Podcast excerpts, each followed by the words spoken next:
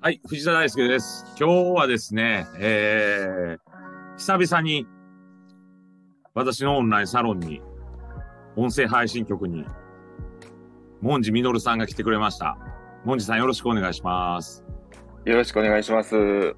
もうモンちゃんでいいですよね。僕らモンちゃんって呼んでるんで。はい、大丈夫です。よろしくお願いします。えーと、僕の方からちょっと紹介をさせてもらうと、ある政治家の動画の作成をしてるのに、僕らが興味を示して、それ誰作ってるんだって言ったら、モンジミドルっていう人だ。ということで、僕らは、モンジさんに一度か二度かなその SNS とか動画とか音声とか、こうやり方をね、えー指導してもらった経緯があって、えー今まさに、また SNS もまあもちろん大事なんですけど、チャット GPT とか NFT とか、まあそういったところで、こう、いろんなアプローチをしているので、久々にはい来て教えてもらえないかなということで今日実現しました。よろしくお願いします。よろしくお願いします。あの、とんでもないです。よろしくお願いします。で、今日はですね、時間にも限りがあるんで、もんちゃんも忙しいと思うんで、ワンポイントで攻めようと思ってるんです。はい、チャット GPT ですかそうですね。最近話題のチャット GPT。はい、で、これはですね、まあ僕も有料にした方がいいよと、はもっいと、言われて有料していろいろやり取りしてるんですけど、はい、確かにすごい、もうな、例えばなんか、ある団体の総会ではい、挨拶をするので、挨拶文作ってほしいとか言ってバーってできてくるんですよね。おー、なるほど。結構すごかった。商工会の人と話してて、いっぺん試してみようやっていう話になって、はい、商工会の総会に来賓で、えー呼ばれて、まあ、は挨い拶をしなくちゃいけないので、挨拶文作ってくれって言ったら、ほぼ完璧な文章できてました、ね。 あの それはすごい、ももちろんその一般論ですよ。細かい、例えばうちの地域の商工会がどういうことをしててとかははい、入れてないんで、はい、一はい般。的に商工会ってこんな組織だとかう、ん、こういう取り組みしてて、今社会はこういう、例えば少子化とかコロナで大変だから、より商工会大切になってくるから頑張ってほしいみたいな文章ができてきてね、おー、まあ面白いなってはい、はい、思いましたね。で、あの、商工会の職員の方と、もう辞めた方と食事してたんですけど、はい。読めた人なんかはもっと前にこれができとったらなって言ってましたわ。そうですね。で、そんな感じで、最近、その、僕はディスコードでいろんなブロックチェーンとか、まだネットのことを勉強したいっていうことで、友人と、まあ、サークルコミュニティ作ってるじゃないですか。はい、で、ここにやっぱ、もんちゃん来てもらわなあかんと。ブロックチェーン NFT でっていうんで、読んで、また話してたら、もう、もんちゃんやっはいぱりすごくて、いやいやいや、チャット GPT で、はい、えー本を出版したと。はい、ビジネス書みたいな感じですね。そういう恐るべきことをやってるので、まあ、ちょっとね、チャット GPT って言われても、わからない人いると思うから、まあ、そのチャット GPT の説明と、はいどの、ようにその本を作っていったのかっていうことを教えてもらえたらなというふうに思います。はい、わかりました。で、えっと、ビジネス書一冊出したんですけれども、でちなみにですね、そこかはいらもう利益が発生してます。マジあのわずかですけれど、 はい。あの、ごくわずかですけど、はい。ちょっと利益があの出始めてます。マジっす か。僕、深センに行った時の、もんちゃんのあ、練習食事を見ましたよ。面白かった。あありがとうございます。でも、あれは自分で作ってたわけでしょあのあ時れは、あの、ブログに日記で、日記であ、自分そうのかそうか日記用に書いたやつですね。はいはい。それを、まあ出版したんやけど、今回は全くはい。 AI 使って文章を作ったっていうことなんですけど、そうです。はい。まずその、その前にチャット GPT ってどんな機能なんだとか、はい。あと、もんちゃんが考える、このね、活用してるわけだから、どこがすごいんだっていうこと。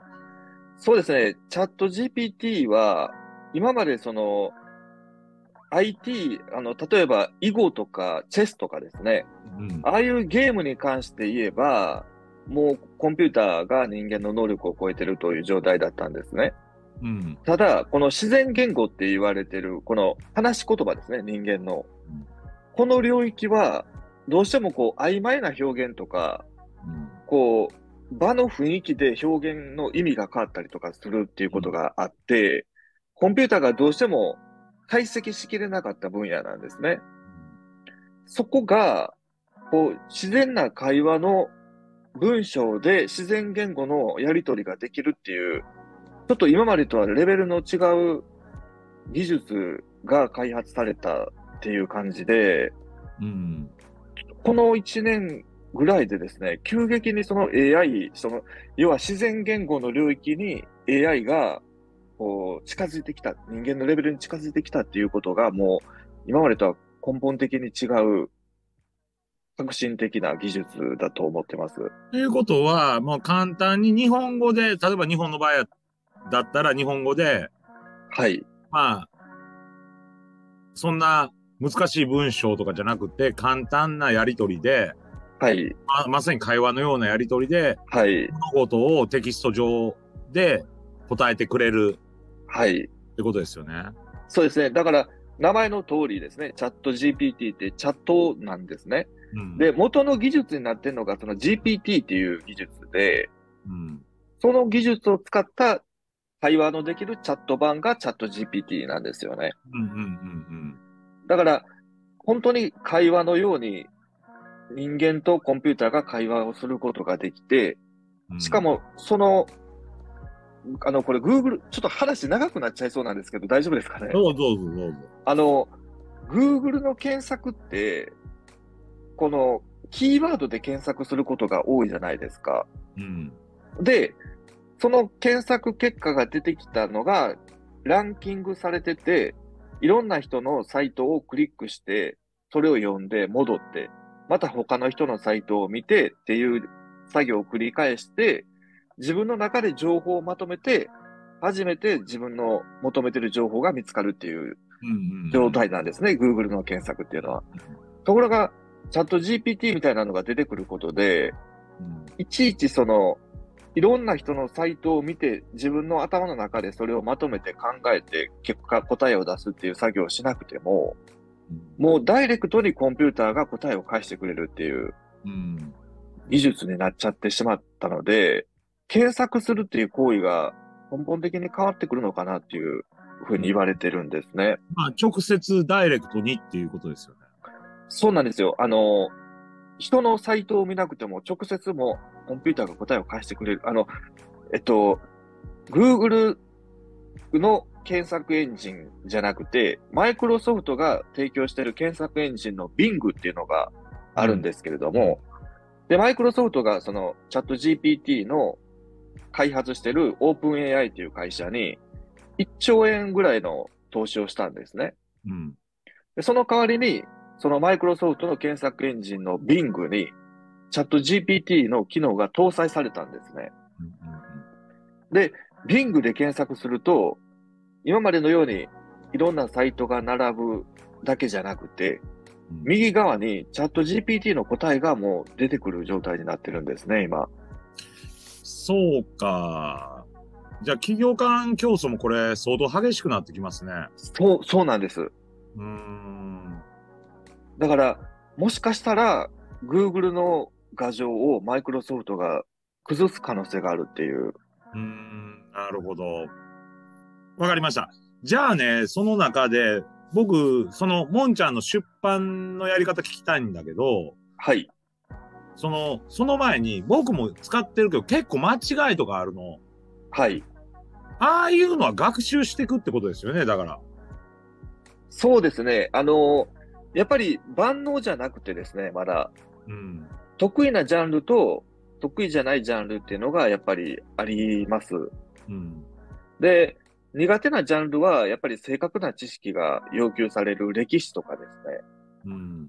あと、えっ、と、今言われてるのが、チャット GPT の元になってるデータっていうのが、2021年までのデータらしいんですね。だから最近の新しい情報も苦手とうん。いうことなので、で、得意なのがその一般論ですね、やっぱり。うん。一般論が得意なので、そういう抽象的な一般的な話で聞いてて違和感ないようなうん。教養本とか自己啓発本ですよね。うんうんうん。それ系が得意だと思います。で、今後それますます学習しながら、はい。アップデートされていくっていう認識でいいんですよね。だと思います。で、Google が、えっ、と、BARD っていうのをチャット GPT に対抗して出してるんですね。あの、うん出してるって一般公開されてないんですけど、それはもう、リアルタイムの情報を収集して学習しているようです。いや、すごいね。だからもうこの競争が今、こう、我々が思ってる以上にはい。熾烈になってるってことですね。熾烈になってます。あの、えっと、シンギュラリティって言葉が一時流行ったと思うんですけれども、それが技術的得意点って言って、その人工知能のレベルが人間の頭脳を超えるっていう時が、2045年って言われてたんですけれども、ああ、わかった。早まるんだ、それはもう。そう、早まってると思います。うん。わかった。じゃあですね、なんで、まだまだね、こう、間違いもあるチャット GPT、それは面白いですよ。面白いけど、出版をしたのかっていう、その、間違いとかもあるわけじゃないですか。はい、で、しかも、もんちゃんが作ったのはビジネス書だけど、徳川家康に関するタイトルなんでしたっけ、えっと、徳川家康から学ぶビジネスの成功術やったかな。なんかそういう感じやったと 思そういう感じか。 あの、これ、これもポイントでですね、 はい。タイトルを私が考えてないんですね。あーチャット GPT にタイトル考えさせてる。そうなんです。うーん。だから覚えてないんですね。 え、どうやって作ってったんですかあれ、文字の限界があるでしょはい。どういうふうに刻んで作っていくのそうです。あの、まずタイトル作ってもらいますよね。うん。で、まず私が思ったのは大河ドラマうでん都会家康をテーマにしているということでうん、それに引っ掛けた、先ほど言ったチャット GPT が得意な一般論をうん語るだけで本に成り立つ、本が成り立つそのビジネス書とか自己啓発書とか、うんそういうのに引っ掛けたらいいなと思って、徳川家康と、徳川家康って経営者的な側面も、あの、あるじゃないですか。まあ、経営者が学んだりしますよね。そうですよね。うん。で、それを思い出して、徳川、じゃあ徳川家康とビジネス書を引っ掛けて、うん、なんか、タイトル考えてと、うん。 チャット GPT にお願いしたんですね。でもこれいいのかなまあでも、もんちゃんもう覚えてないタイトルが出ました。はい。はい。その後何するんですかで、その本のタイトルが出ますよね。出ます。その、その、世の中に存在しない本のタイトルのうん、目次を考えてと、次。あこそれのがタいイすトるんルですに基ねづく目次を考えてというんですね。そうです、そうです。うん。で、そんな本は存在しないんですけれども、うん目次を考えてくれるんですねうん。あの、序章から始まり、終わり、終わりに、終わりか、終わり、序終わりの最後の文ですね。まあ、始まりから第一章とか、まあ、あそうるわそけうそうそう、そうです、そうです。うんで、で、で、で、それで、はい。その後、目次ができますよね。はい、目次できますよね。目次できたら、それは、もんちゃんの思う通りの目次だったんですかえっと、これがまたポイントだと思ってて、うんあの、思った通りの部分もあるんですけど、うん。思ってもいない部分もやっぱあるんですね。はい。だからそこは、あの、気づきを得られるんですね。自分、自分では思いつかないようなアイデアを提案してくれたので、うんそれは単に文章を書かすとかそういうことじゃなくて、こっちに想像力のアイデアを提供してくれてるっていう側面もあると思うんです。じゃあ採用するんですか修正させず。そうです。そのまま、あ、これはい、いけるということで、そのまま、あじゃあ、もんちゃんの場合は、目次はそのまま採用したんですね。修正させずに。そうです、そうです。わかった。じゃあ、目次作りましたと。はい。じゃあ、その後何するんですかその後ですね、うんえー、まあ、はじめにっていうのが、ジョブみたいなのがありますよね。あの、ほ一般的な書籍って。まあ、でそ RC れ、 RC、それは、チャット GPT が作ってくれたわけですよね、序章。そうです、そうです。で、その本のタイトルの序章を書いてと言うんでおす願いね。お願いするんですね。でもあれ、1000文字ぐらいしか使えませんつあ作れないんじゃないそう、あの、途中で切れちゃったりする場合もあるじゃないですか、長いと。はいはい。そしたらその時はコツがあって、うんあの、続きを教えてと入力するんですね。そう続き書いてくれるんです。そうです、そうです。 そういうことなんですよ。でもさ、まあ、序章行きました。次、まあ、第1章、はい。いよいよ始まってくると。はい。第2章あるっていう、そんな中で、ちょっと違うなとか、はい。あるいはその、徳川家康の情報間違ってるなとか、はい。はい。俺の感覚と違うんだけどなみたいなことはもんじゃなかったですか、それはあります。ありましたし、あの、間違えてるところも、あの、やっぱり調べるとありました。それをチェックしながら修正させるの。そうですね。あの、まあ、自分で直接チェックして、あの、修正してもいいんですけど、より簡単な質問文を投げかけることで正確な情報が返ってくるいやいやような。どういうことですかどういうことですか例えば、その、徳川家康が生まれた年は何年とかね、っていう、すぐに答えられるような質問にうんは問いかけ直して、うんそこで出てきた答えをまたつなぎ合わせていくっていう感じですね。あ徳川家康何年と、それが合ってたら、それを文章に入れてくださいみたいな感じそうですね。だから、継ぎはぎみたいな感じはちょっとしてるんですよね。うんうんうんうん。あの、こう、だらだらっと書いた文章の一部が間違えてたりす、その生年月日が間違えてたりとか結構あるんですよね。うんうんうんでそういう場合は、そこをチェックして間違えてたら、まあ、そのままチェックして、そのままコピペしてもいいんですけど、うんより簡単な、その、徳川家康の一生を教えてとか、一生を、あの、年表で教えてとか、うん書くことで、年表にして答えが返ってくるんですね。うん。ほんなら、そなれんをで反映させるの。そうそうそうです、そうです。だから、もんちゃんがやってるのは、時系列のチェックとか、事実関係のチェックをしてたってこと。そうです。それだけです。それだけ。文章はまた考えてない。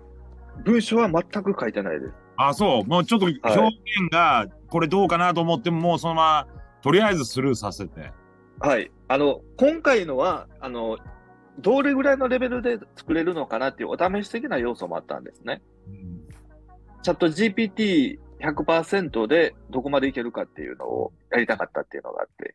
なるほど。で、それで利益が出るのかっていうのもちょっと興味があって。いやー、僕聞いたとき、もうやってんのみたいな、そんなこと。みたいなで、ディスコードでやりとりしとるとき、何言ってんだみたいなね。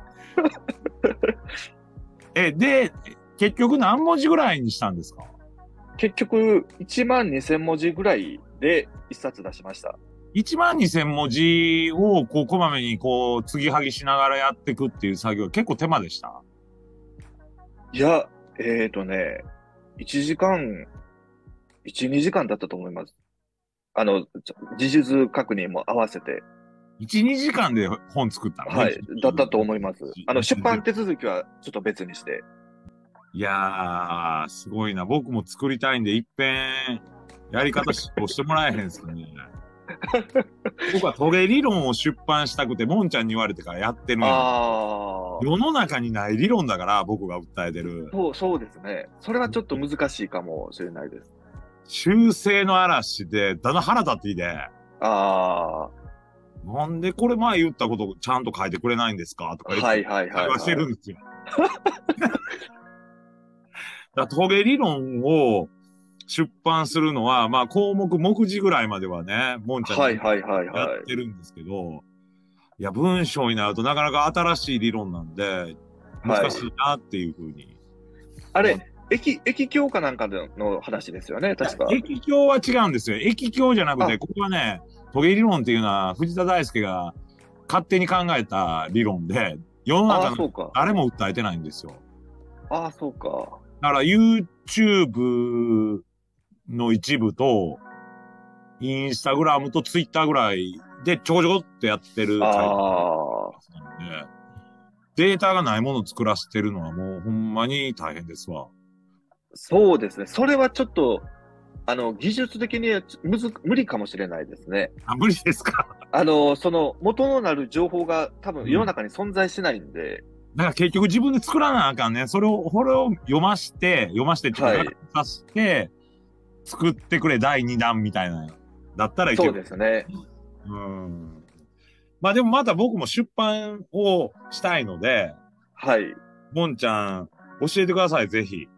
あ、もうぜひそれは、ありがとうございます。あ、僕にじゃあもう書籍の紹介、チャット GPT で作った書籍の紹介をお願いします。覚えてないタイトル。お えっと、徳川家康から学ぶ、えー、ビジネスの成功法則だったかな。だったかな。ちょっと、あの、本当に、全く書いてないんで、記憶に残らないんです。で、で、アマゾンにですね、説明文を、あの、本の紹介文を書かないといけないんですね。はいはあの、出版するときに。いはい。はい。その時に、その説明文もチャット GPT に、全部書いてもらって。そう、この、こういう、そのタイトルですね、仮想のタイトルで、この本がすごく売れるような説明文を書いてくださいとうん。書いたんです。うん。そしたら、もう自分で読んでも、あこれは読みたくなるなっていう文が返ってきましたね。僕、まだ読んでないんで、いっぺん読んでみますわ。 チャット GPT で作成したっていうことを、はい。その書いてはないんですよね。書いてないです。あの、書こうかとも思ったんですけど、うん。まあ、か最後に書いてもよかったんですけど、今回ちょっと、どれぐらいの人が気づかないのかなっていうのをちょっと知りたかったっていうのもあっでて、これ、オープンの音声配信とかで考えてるんですけ ど、それ言っちゃっていい、はいああ、もう全然大丈夫です。あ、いいですかじゃあ、その、はいモンジミノルさんの、はい。徳川家康の、何でしたっけちょちょっと僕も正確に調べ調べますね。はいあのね、名前がね、シグマパブリッシングっていう名前なんですね。はいはい。